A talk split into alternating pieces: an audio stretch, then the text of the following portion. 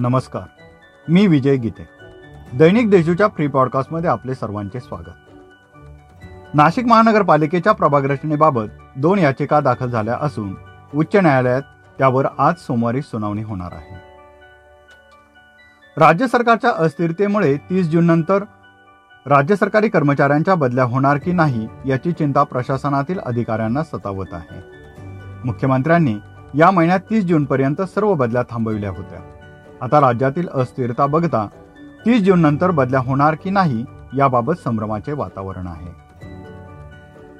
नाशिक महानगरपालिकेतर्फे शहरामध्ये स्वच्छतेसाठी यांत्रिकी झाडू लवकरच येणार असल्याचे सूत्रांनी सांगितले.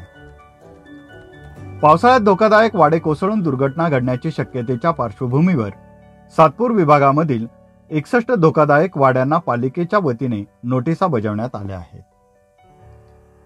गोदावरी प्रदूषण मुक्तीसाठी नाशिक महानगरपालिकेने चारशे कोटी रुपये खर्च करून गोदावरीमध्ये मिसळणाऱ्या मलनिस्सारण केंद्र अद्यावत करण्यावर लक्ष केंद्रित केले आहे. किमान वेतन मागितले म्हणून काम नाकारलेल्या नाशिक रोडच्या तेरा सफाई कामगारांना पुन्हा कामावर घेण्याचे आदेश सहाय्यक कामगार आयुक्त सुजित शिर्के यांनी दिले आहेत. नाशिक जिल्ह्यात करोनाबाधितांची संख्या पुन्हा एकदा वाढू लागली आहे.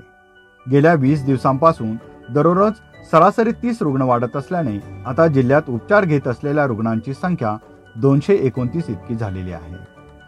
सतत आकडा वाढत असल्याने जिल्हा प्रशासन देखील सतर्क झाले आहे. या होत्या आजच्या काही ठळक घडामोडी. इतरही ताज्या बातम्या वाचण्यासाठी दैनिक देशदूतच्या देशदूत डॉट कॉम या वेबसाईटला भेट द्या. धन्यवाद.